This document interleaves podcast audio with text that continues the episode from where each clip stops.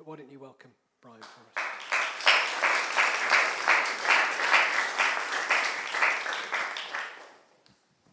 Thank you very much. Good morning, everybody. Um, and guys, thank you so much for leading us um, so beautifully into the space this morning. I really, really, really appreciate it. Thank you. Right.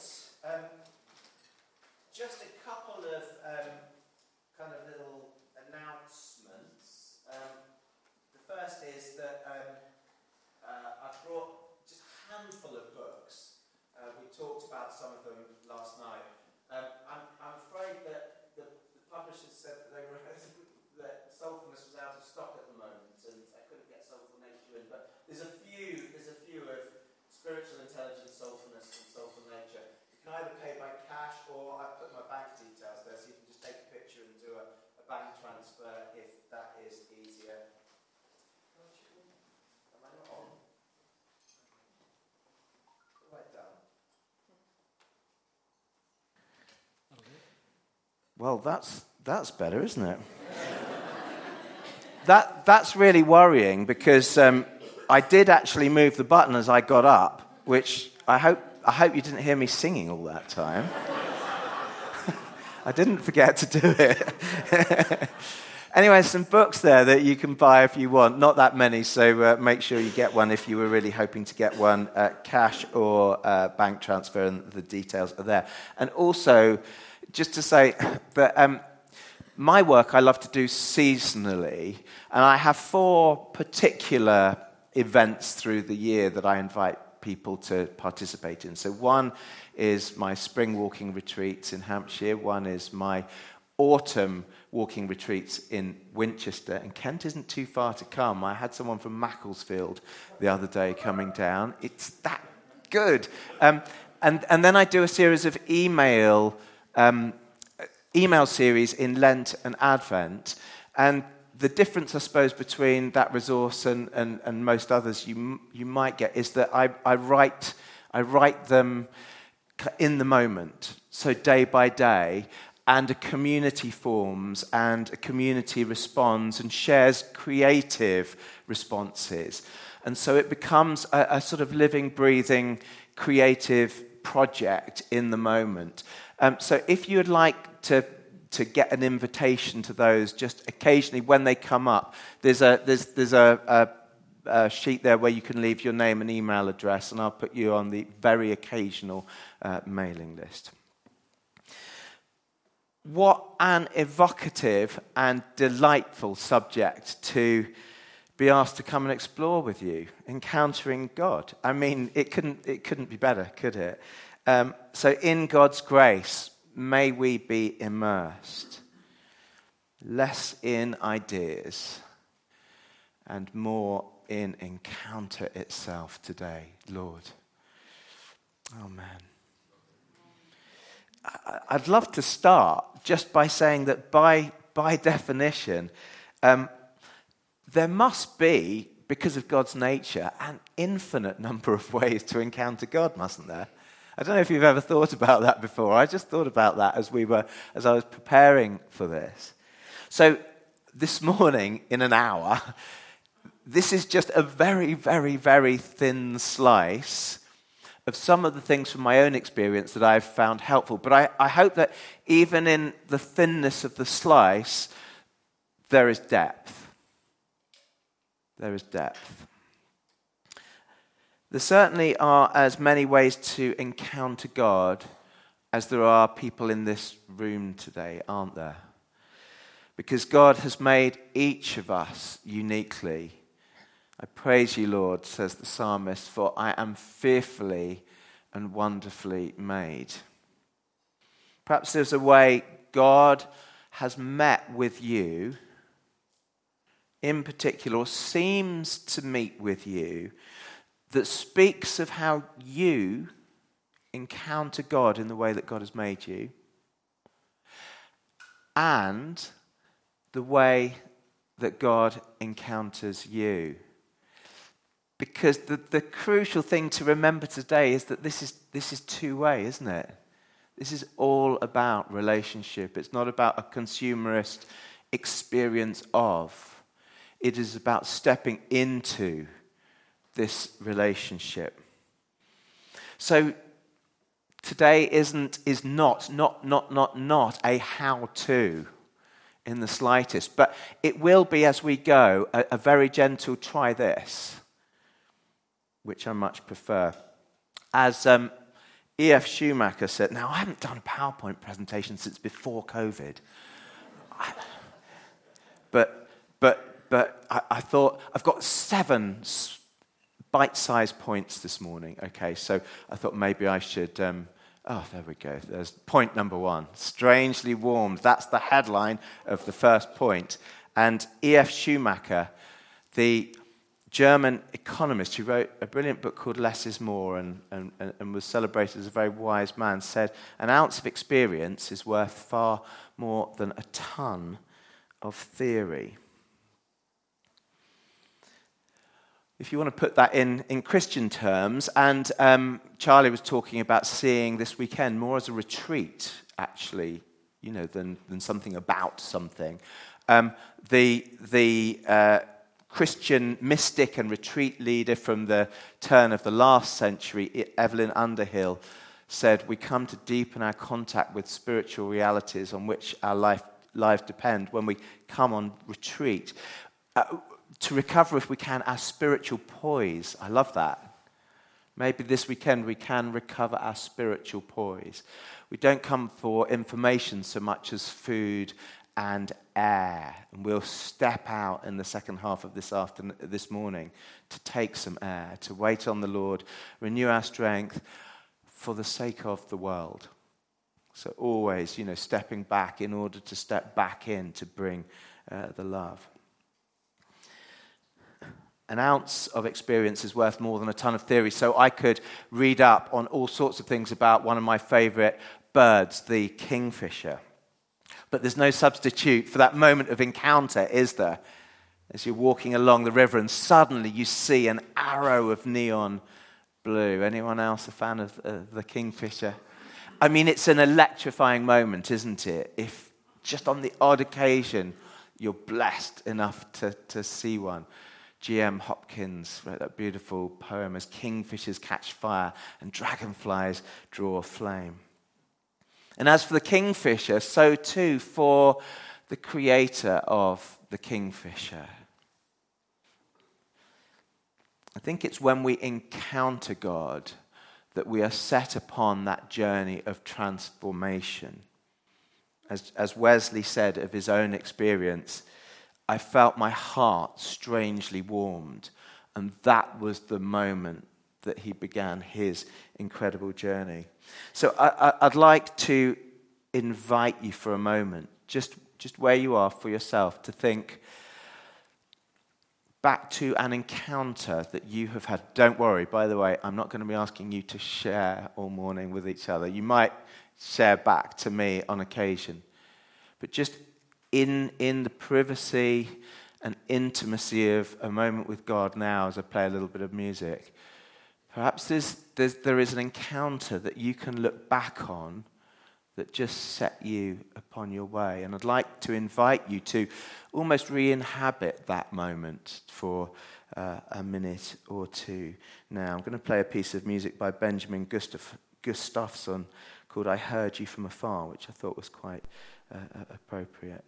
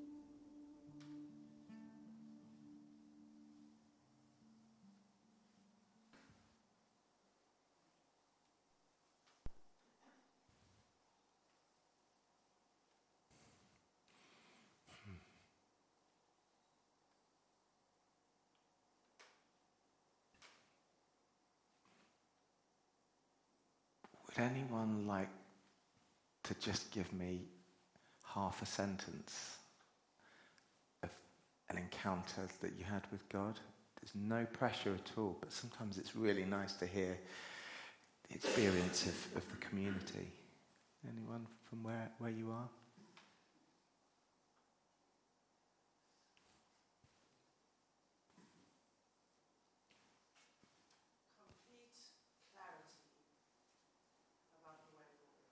Complete clarity about a way forward. Thank you. Thank you.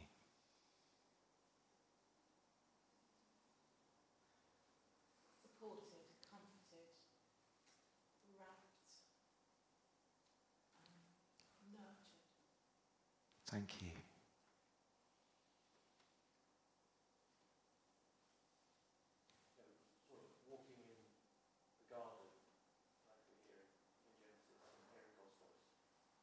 Walking in the garden and hearing God's voice. Thank you so much. Thank you. The realization that I want some more of that. The realization that That I want some more of that. you want some more of that. Yeah, that pull. There must be more. As the song puts it, there must be more to this. The soul calls out. Thank you so much. So just Expansion into warm space. Expansion into warm space. Thank you. What beautiful phrase. Please let me encourage you to be creative with your responses today, just, just for yourself, because you don't need to say what's expected of you. God has placed a creativity within you that perhaps hasn't yet seen full expression. And there are as many ways to encounter God as there are people in this room today. Thank you so much for sharing uh, those brief, brief snippets. Whoa. There are no rules for how to encounter God. It would be absurd to try to establish any. If anything, as Gerard Hughes once put it, God is very much the God of surprises, of course. Imagine the disciples' shock after the crucifixion when they were gathered, quaking in the upper room, and he walks through the wall and says, Peace be with you, which apparently is the vernacular for hello, which must have been one of the weirdest hellos in the history of all hellos, mustn't it? God is the God of surprises. So, so let's stay very, very much today open to the mystery and wonder of God and all that we don't know or can't even quite expect from God. Because that whole chunk is just such a rich and beautiful area of encounter, isn't it? However, that said, God is not capricious. I, am reading Homer's Odyssey at the moment. Yes, I am. Because, because my daughter has just gone to study English at university. So if you were here last night, there's a, another circle. And I want to read her text with her, if I can, if I can keep up, so that if ever she wants to chat about them, then, then we can chat and see if we can uh, join some dots together. But that Greek text was written before the time of Jesus. And it's full of capricious and angry gods who play with the humans like a kitten would be playing with a, a, a mouse. This is not our God. You know, sometimes it's good to remember that cultural context, isn't it, into which Jesus steps, actually. We take it for granted that God is love. He's not capricious. And I, so I believe there are certain ways, practices, to help ourselves become a little bit more present, aware, as, as Rick was saying this morning, um, more present to the God who promised that I will never leave you or forsake you. And one thing I've noticed is, in particular, that a little space can go uh, a long way. It can make a lot of difference. So I, I really love the way the phrase God is nowhere becomes God is now here. Just with one simple tap of the space bar on a computer.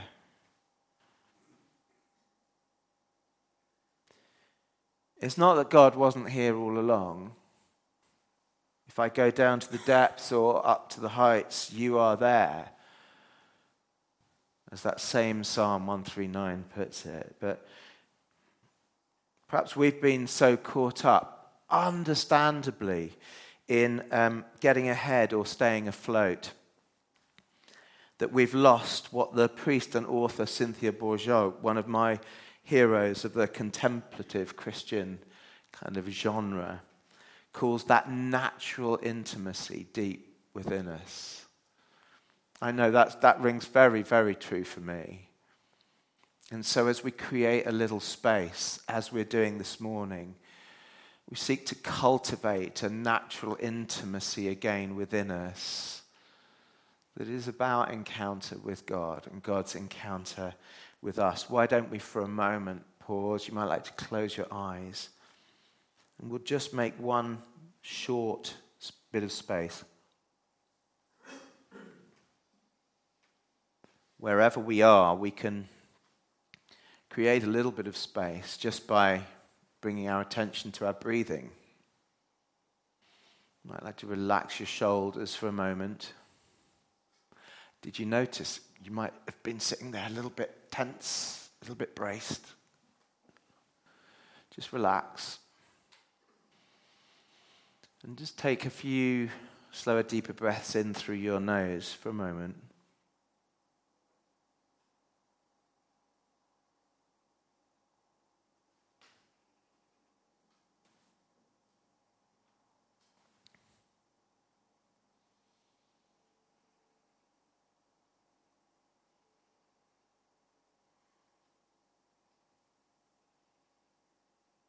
God is nowhere. God is now here. And we can make that space anywhere at any time, can't we? Before a difficult meeting, before launching into a creative project. When you arrive at the school gates, frazzled already at the start of the day. Taking that breath as you arrive brings your awareness of God's presence into play, doesn't it? In your own heart, but then in the space around you as well.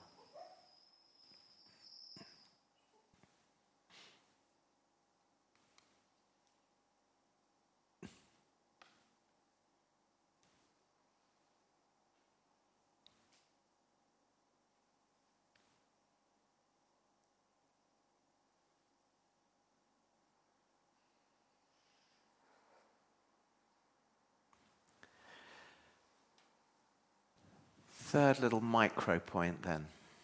I'm here and here I am. I think we can often put the emphasis on God turning up to an event like this, can't we? If, have you ever heard yourself saying, I really hope that God shows up tonight?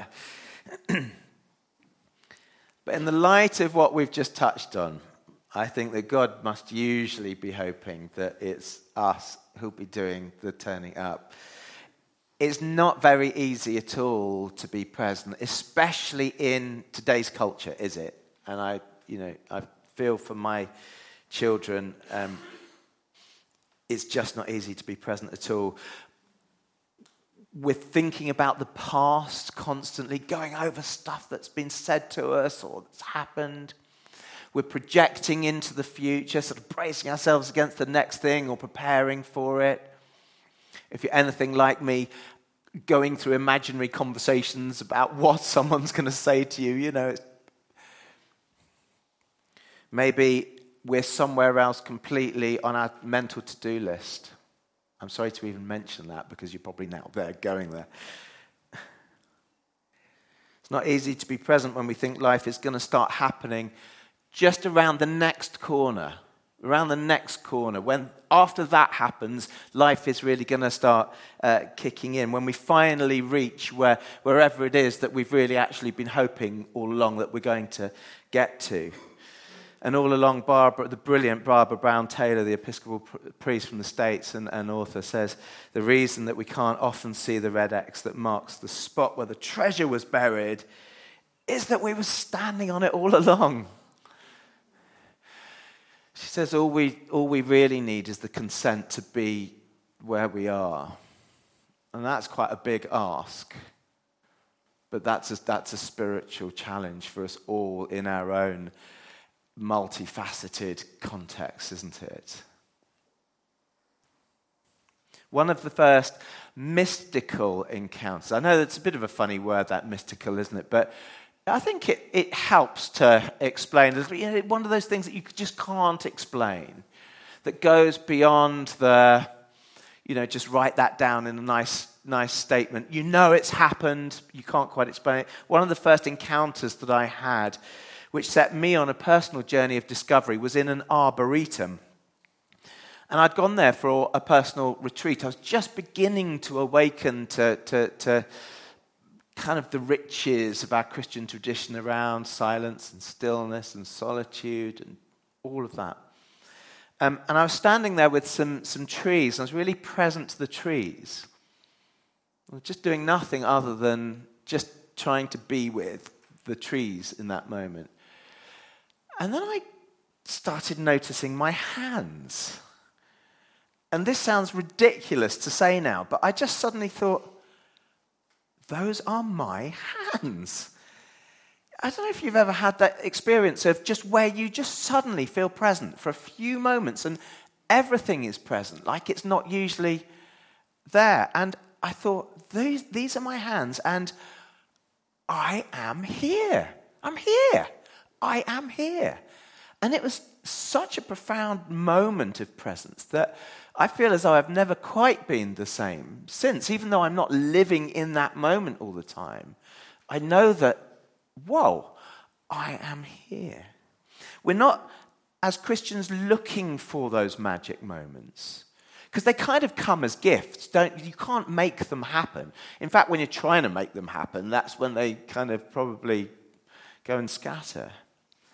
But there are simple practices which can help us at least say to be more present. You know, if you, if you want to see a kingfisher, there's no point complaining if you're not getting down to where a kingfisher lives.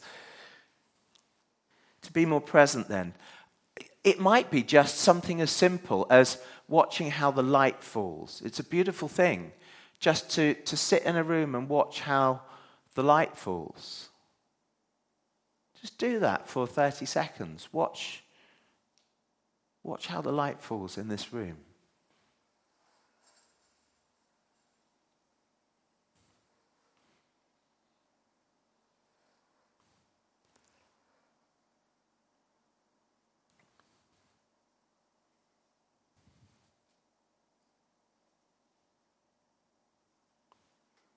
I'm here.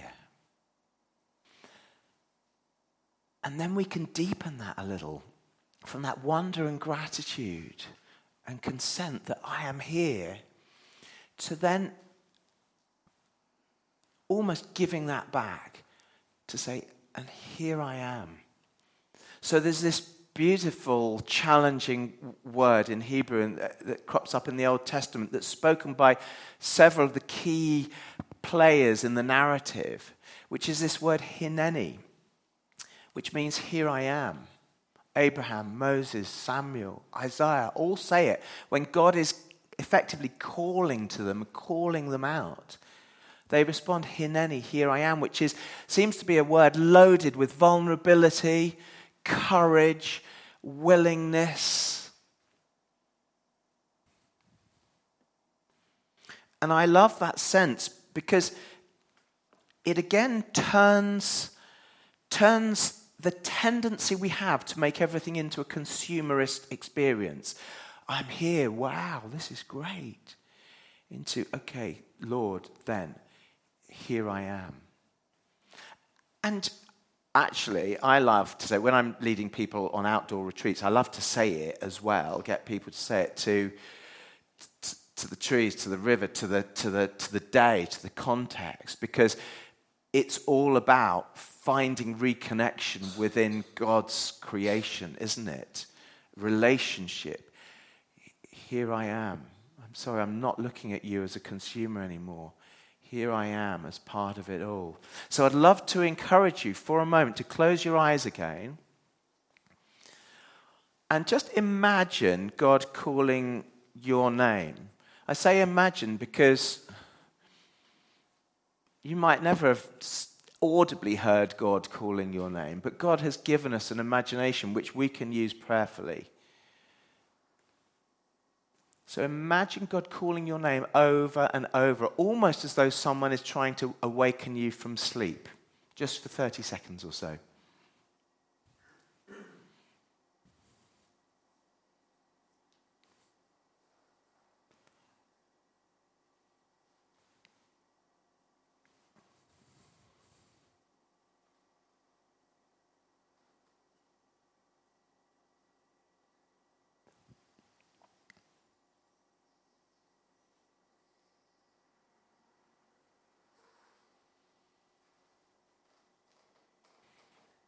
Now I'd like you in your heart just to respond, Hineni, here I am. Bringing yourself to God, to this moment, to this community afresh, in openness, willingness, and vulnerability. Hineni, here I am. Hineni, here I am. Hineni. Here I am. Hineni. Here I am.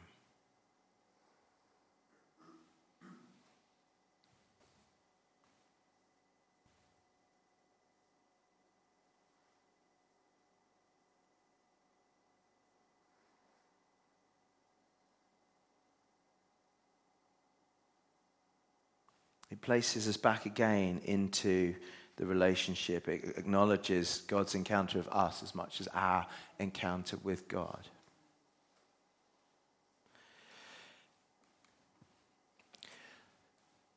So we're just going to take this one level deeper again before we then pick up the pace. Okay? Are we okay?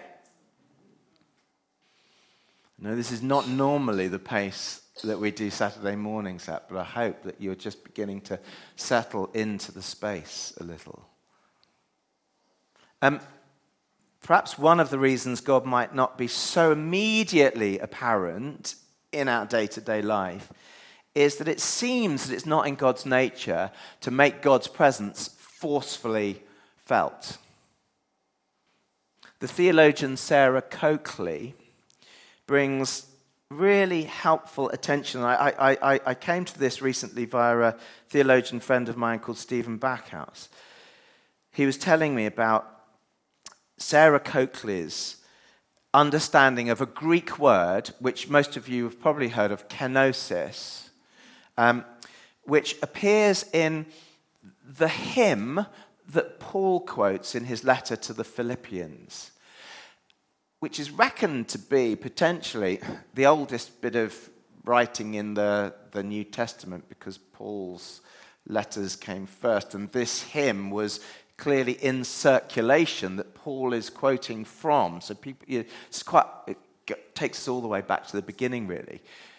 And um, it speaks of Christ Jesus, who, being in very nature God, did not consider equality with God something to be grasped, used to his own advantage. Rather, he made himself nothing by taking the very nature of a servant, being made in human likeness. And that phrase, made himself nothing, kenosis, can sometimes make us think of Jesus almost being like a complete blank, a void. It, it, it's often translated as self emptying, which is a lovely phrase. But she says there's a, there's a nuanced way of looking at it, which, and she gives a, a, a nice little um, illustration. She says, You imagine somebody with a really strong presence walking into a room, and they've got a big ego. They walk into the room, it's filled with their ego. You might have had a conversation with someone this week in which the space between you was just filled with them. and there's Jesus who walks into a room, metaphorically, literally, with potentially the greatest presence in the universe. And somehow he, he holds that back in order to make the space for us. A space then for us to come alive, to actually expand into his presence. So she calls Jesus the gentle space maker, which I think is absolutely beautiful. It's a gorgeous phrase. And while we can sometimes rightfully be looking for God out there or walking beside us, let's remember that He loves to make space within us. Um, the Christian uh, author and contemplative writer John Eldredge reminds us that God has created our inmost being. And Eldredge uses what I find really helpful picture language, as I say to my kids, it, this is picture language, um, metaphor to describe three parts within us that I'd like to share uh, with you for a moment. He says that we have the shallows, the midlands, not the Midlands, you know, not Birmingham, but, uh, and the depths. And the depths is where he says God loves to meet us in the inmost place. You have formed my inmost being. Psalm 139 again. To meet God there, he says, we, we, we pass through the shallows, through the midlands, and into the depths, in a, just in an intentional, prayerful practice. Um, so, may I again invite you to close your eyes for a moment or two? And let's first acknowledge the shallows and all the really good stuff that goes on there, all the multitasking you have already done this morning, all the juggling that's meant that you've been able to get here, all the stuff that you've done last week, from the washing and the cleaning to the tidying and the sorting and the admin and the work and the whatever it is. Well done. Now, just smile for a moment and just for a few moments, we're going to leave that behind. And just descend a little deeper. Coming into the Midlands, which he says is that place where we carry all our deepest cares, actually. Our yearnings, our aches, some of the stuff that keeps us up all night. God knows. And God cares. But it, it's really interesting because he says that actually sometimes we can be so fixated on the stuff that we care about so much that it can end up just, you know, being between, coming between us and God because our eyes are on the stuff all the time. So we can lay them very tenderly into God's care for a few moments now. At the door almost of the inmost place as we head towards the depths. And John Eldredge suggests just one simple line that helps us to do that for a few moments, which is I give everything and everyone to you, O Lord. I give everyone and everything to you, O Lord.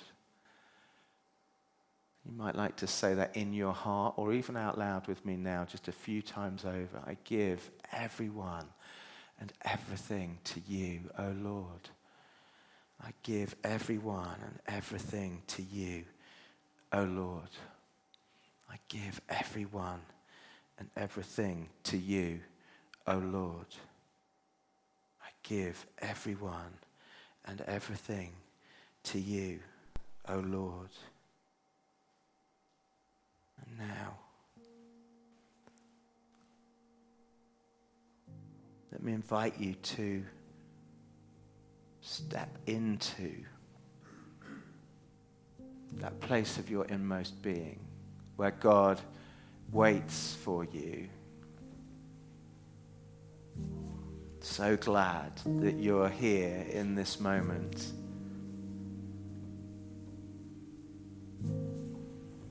Just as the music plays for a couple of minutes now, an opportunity for you on what would otherwise be a busy Saturday morning rest in the gentle space maker's space within. To find God within and to be found.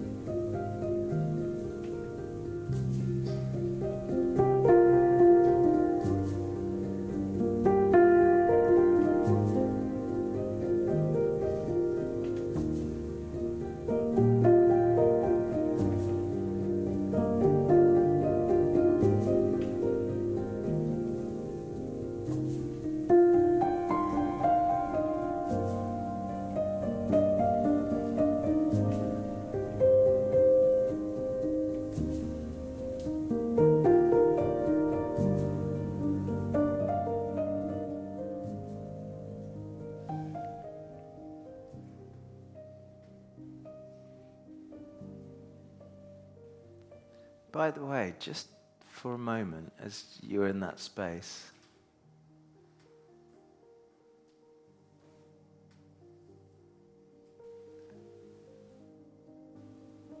if you struggle to think of a space within, you might like to think of your favorite space, your favorite kind of space in life. It might be. Um, like a beautiful chapel or building that you've walked into that's just so gorgeous. Or a gallery or a, the favorite soulful cafe or, or the space, if you're sitting behind a tree where the space opens up between the leaves and the branches and it's like this ah oh, sublime space. Just imagine for a moment that your inmost place can be as beautiful as that, where God loves to meet with you.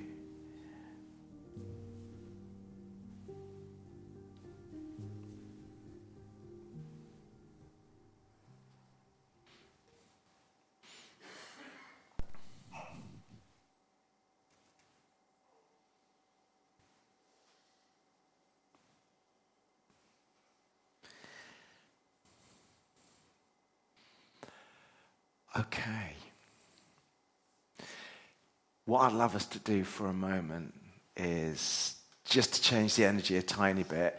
May I invite you to stand if you would like to and just give yourself a bit of a, a shakedown And why don't you just turn to the person standing next to you? Oh no, he said he wasn't going to do this. Don't worry, don't worry. Only share, only share what you want. But just, just one thing between you that maybe you've remembered from this morning so far, or you've noticed, or you found helpful, or that you connected with. Just for one and a half minutes. Run around now. Go.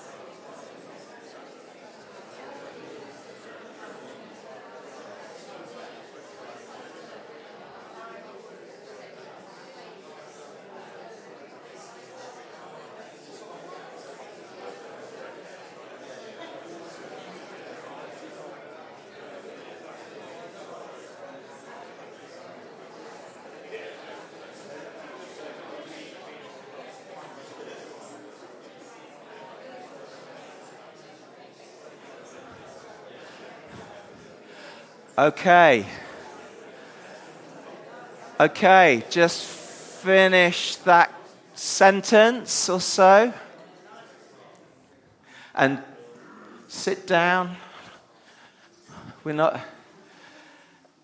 Does anyone want to share anything they've heard or, you know, just, just, just bubbling up for you before we continue? It's lovely to hear different voices apart from mine. Just half a sentence.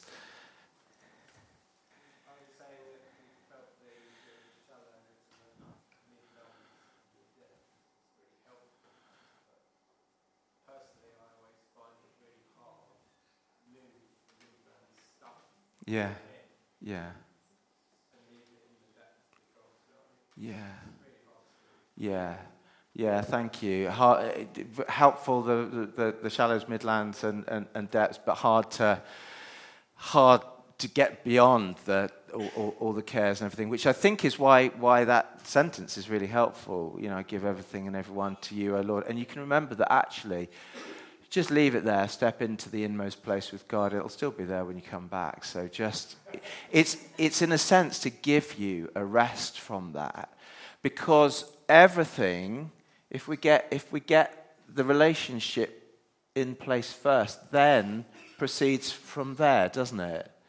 So actually, perhaps there is, there is almost like a, a just a subtle shift in quality of the, the, the, nature of those cares and even the stuff in the shallows as we recalibrate that relationship with, with God. Thank you. Anything else? Half a sentence.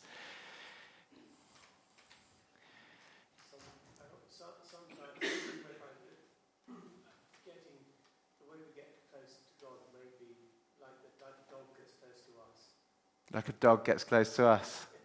Thank you.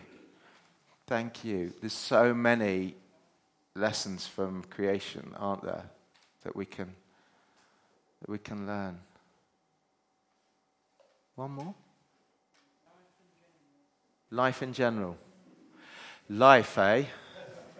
I think you summed it up there, Miles. we can probably we can probably stop there, actually. Thank you. So, tiny bit space, is space within. I'd like us to earth things now, ground them, because we follow the God who encounters us in a down to earth way, don't we? The, in the Word made flesh. And that's how God created us to be in flesh, grounded.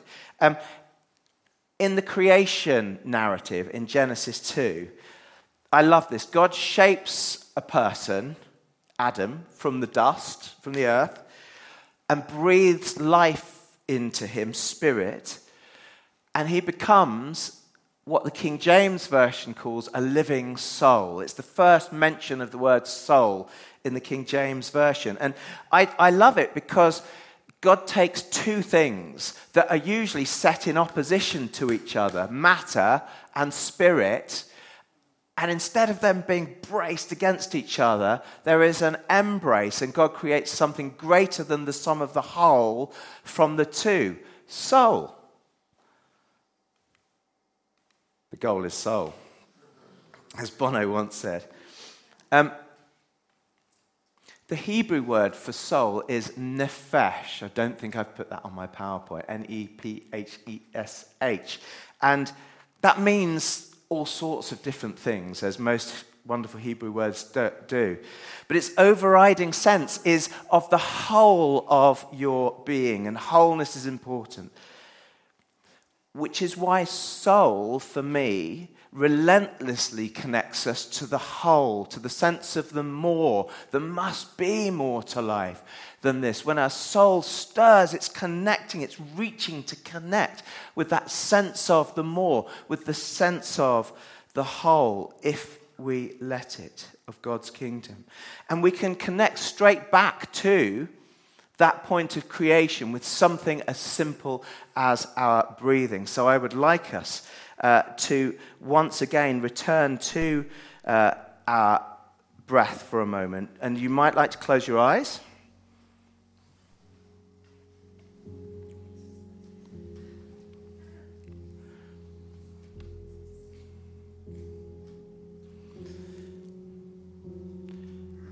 We remember that God spoke creation into being. God speaks us, in a sense, into being in every moment.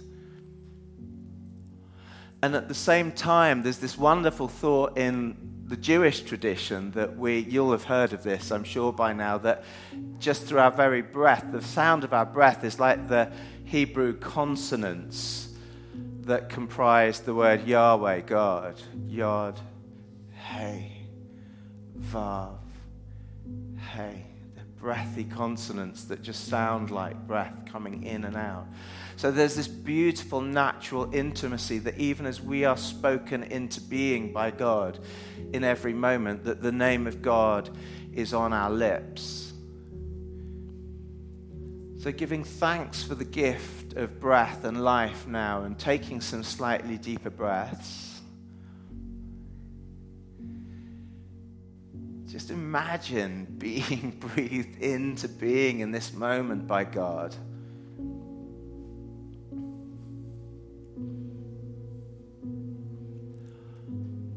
And imagine for a moment that it's God doing the breathing for you. Yield.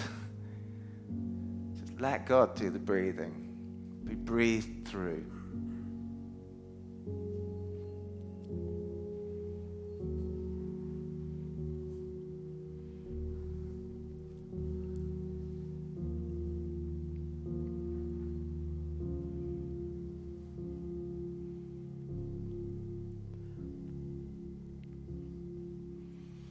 As God breathes you into life, you might for a moment wonder too what is God breathing into life through me?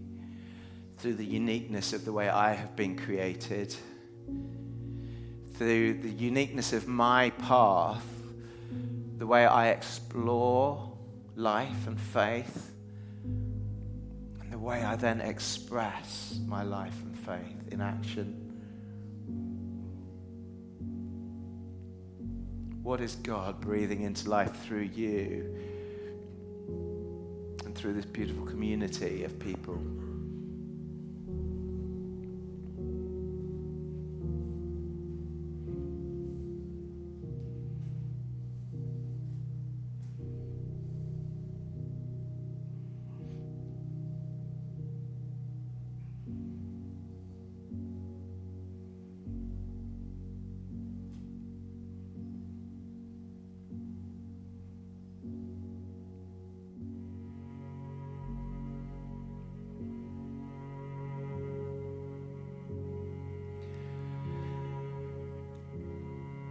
And don't you love, by the way, how the incarnational example of Jesus, the Word made flesh,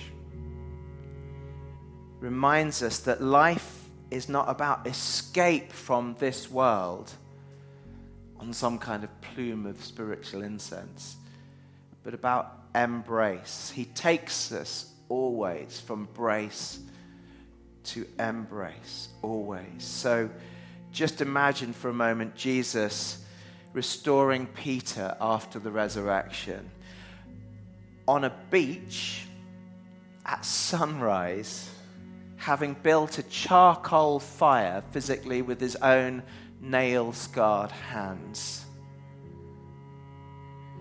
and cooked fresh fish upon it. That charcoal fire, John uses the same word to remind us of, of the charcoal fire around which Peter denied Jesus. But in this moment, fresh fish sunrise breakfast. I've just had a breakfast at the Holiday Inn and I got excited enough about it. The Premier Inn, sorry. Can you imagine what this breakfast would have tasted like?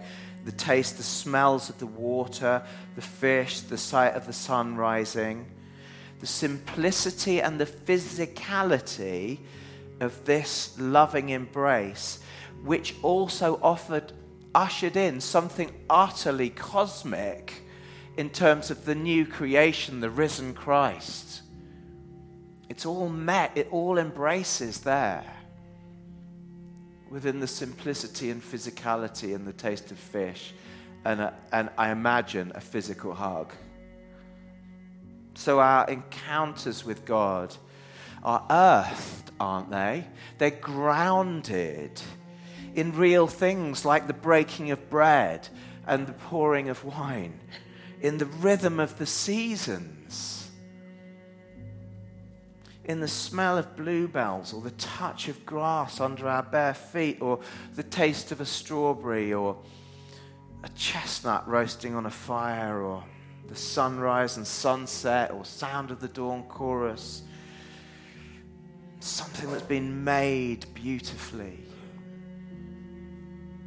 in the goodness of creation. The, the earth is the Lord's.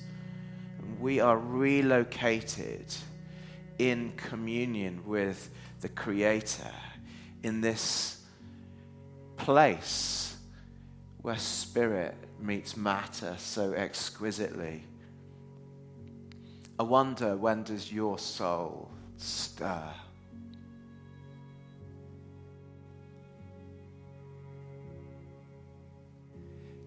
could we just shout out one or two places, moments where your soul stirs as the, the music continues for 30 seconds? Mountaintops. Hmm? Lakes.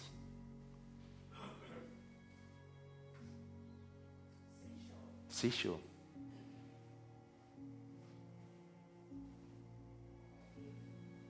view from your window. Airports. Oh, exciting. Thank you.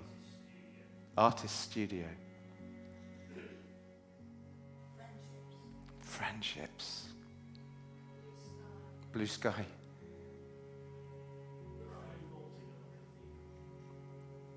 Say it again. The fan vaulting of a cathedral. Thank you. And there was one here. Running. The moon, stars, and the planets. Sorry, say that again. Deep bass notes. Thank you. Thank you. So, just for yourself, again, imagining your, your soul stirring to reach to, for the more of this life, the whole, as it's grounded in what's before you and around you, around what has been created and what you can help create. Soul, I love the word soul, takes us into a different kind of dimension.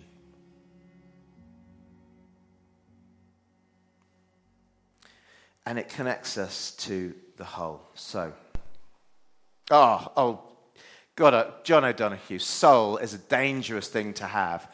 It makes you restless, links you into the infinite, whether you like it or not, and won't let you rest happily in your mediocrity and escapism. Another reminder that this isn't just about consumerist experience.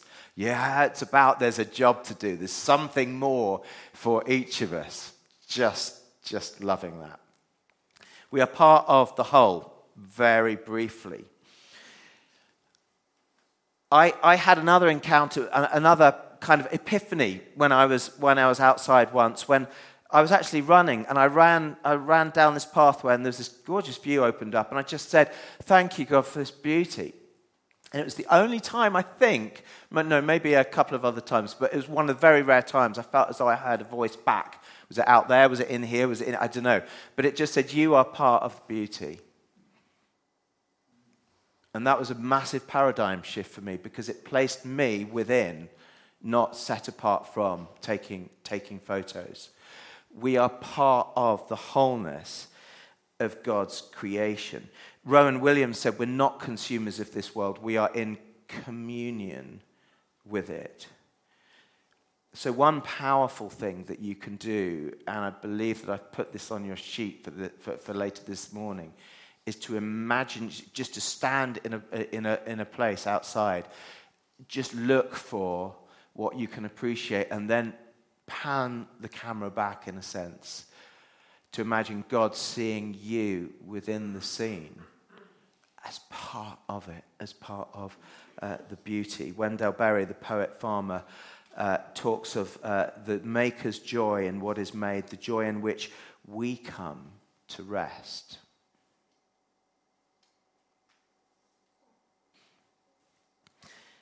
Being in nature is absolutely critical for me. And I think that there is something about encountering God through the year that is really, really helpful.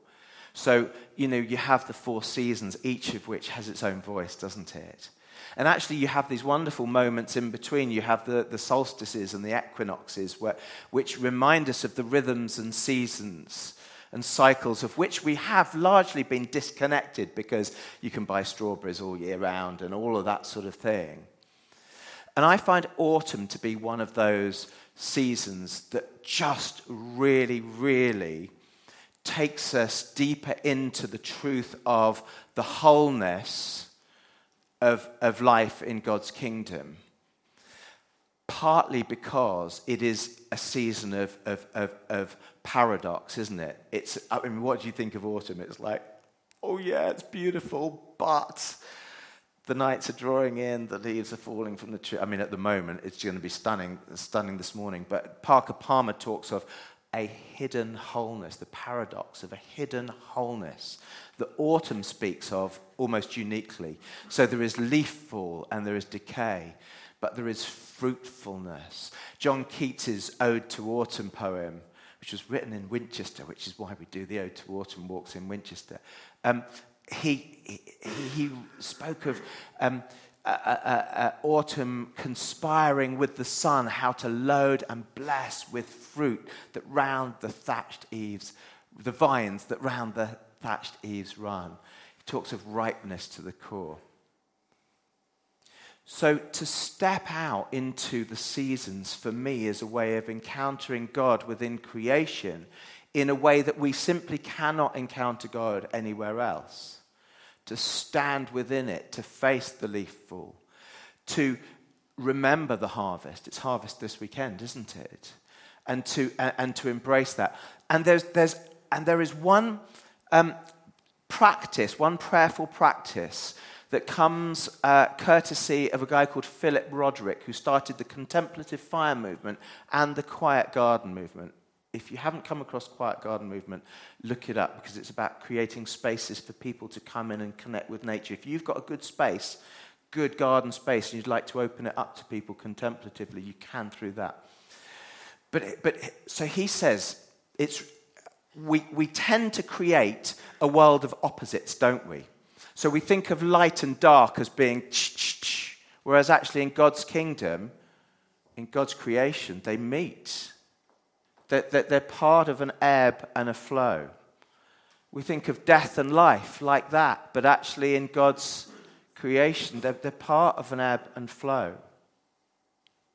So he, so he has this little hand prayer, which I find really, really helpful, and I'd like to just take you through it for a moment now, because it's another practice that helps us to embrace the whole.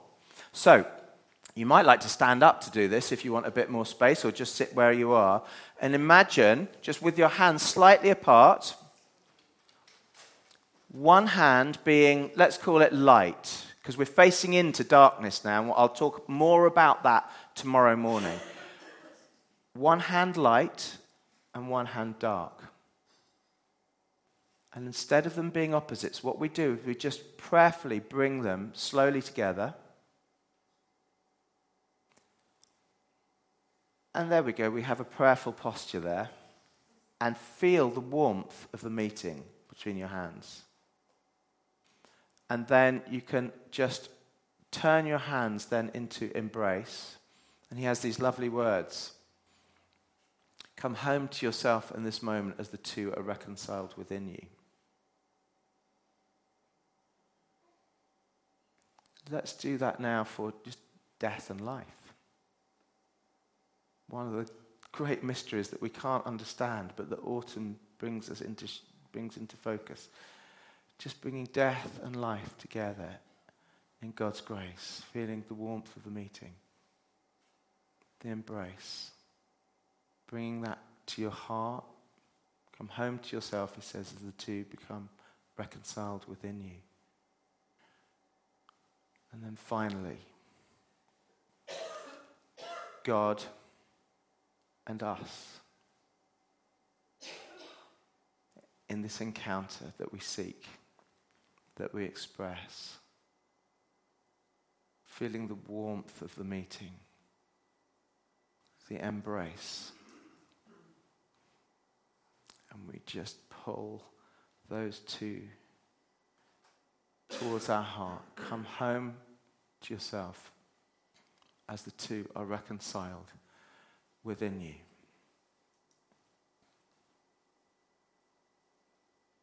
Sometimes practices like this help us to inhabit the mysteries that we can't solve here, but that our soul connects with when we step out into the rhythm of the seasons, which we're going to do this afternoon.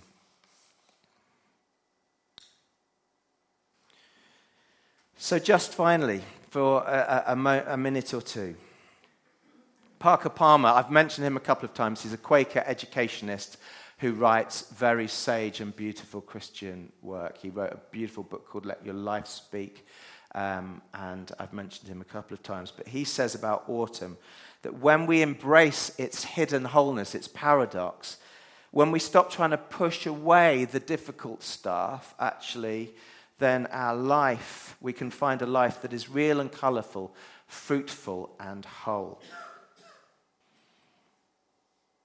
And talking of fruitful, any encounter with God bears fruit, doesn't it?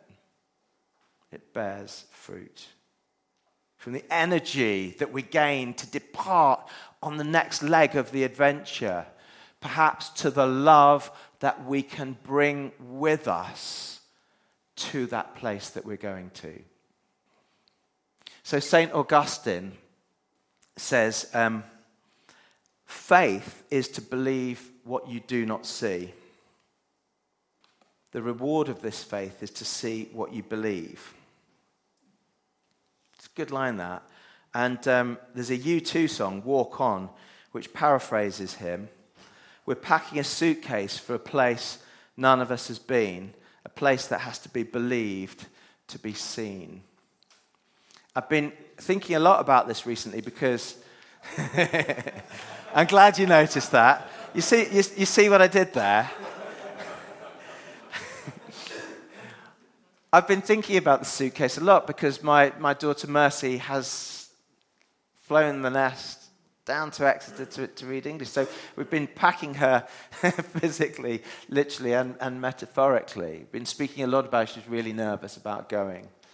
Excited but nervous. And So I, I've been using that line with her quite a lot, and we've just been thinking, well, actually, we don't know what it's going to, how it's going to pan out, what it's going to look like. But we do know that if you pack something like God's love, if you carry that with you, the encounter that you have with God into the place in which you're going, and believe that that love can ripple out, then you are helping to form that place, even as you step into it. So, the beautiful thing is, of course, that people will encounter God uniquely and beautifully through you, even as you are encountering God. So, I'd love you just to, for a, a, a few moments now, as I just play one final uh, piece of music, to think, to imagine stepping in to whatever the next steps are and what you would like to take with you. There's so many different little practices, some of which I haven't even got round to speaking about this morning. But we'll touch on a few more at Hush tonight. We'll, we'll uh, at the 9 till 10 slot. We'll do a little bit more contemplative practice. But this is not all about just simply sitting around doing nothing, although we sit around and do nothing well first. But it's then about carrying it out. So I'd like you, just for 30 seconds or so, to, um, to stand if you would, and just, not just, it's really bad when people say from the front, just. I would like you to close your eyes and imagine that you are stepping in from this place of encounter to the next place, to just one step along the road. You're carrying something that perhaps you've reconnected with this morning. You've been reminded of about who you are in your own God given createdness. Of the way you encounter God and God encounters you. Something that you're going to put into that suitcase or something you're going to take out.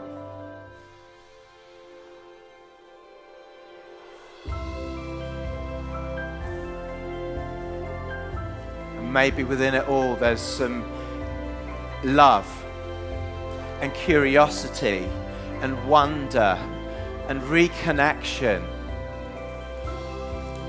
A, a, reviving sense of breathing in and breathing out and becoming the person that God has created you to be for such a time as this.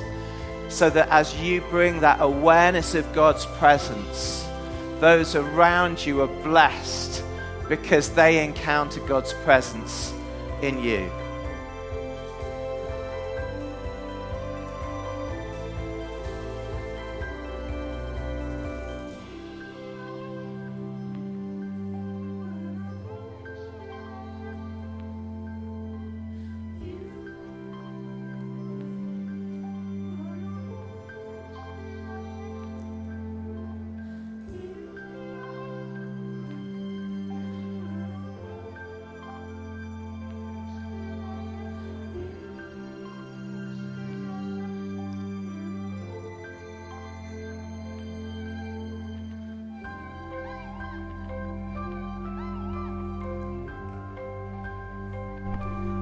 Be so. May it be so for each of us. May it be so for you as a community this weekend. In the name of Jesus. Amen. And that lovely bit of music is from one of our favorite family films, We Bought a Zoo. Yeah, it's good to have some uplift, isn't it? Walking into the sunshine. Come on, we can do this. Amen. Have, it's time for coffee.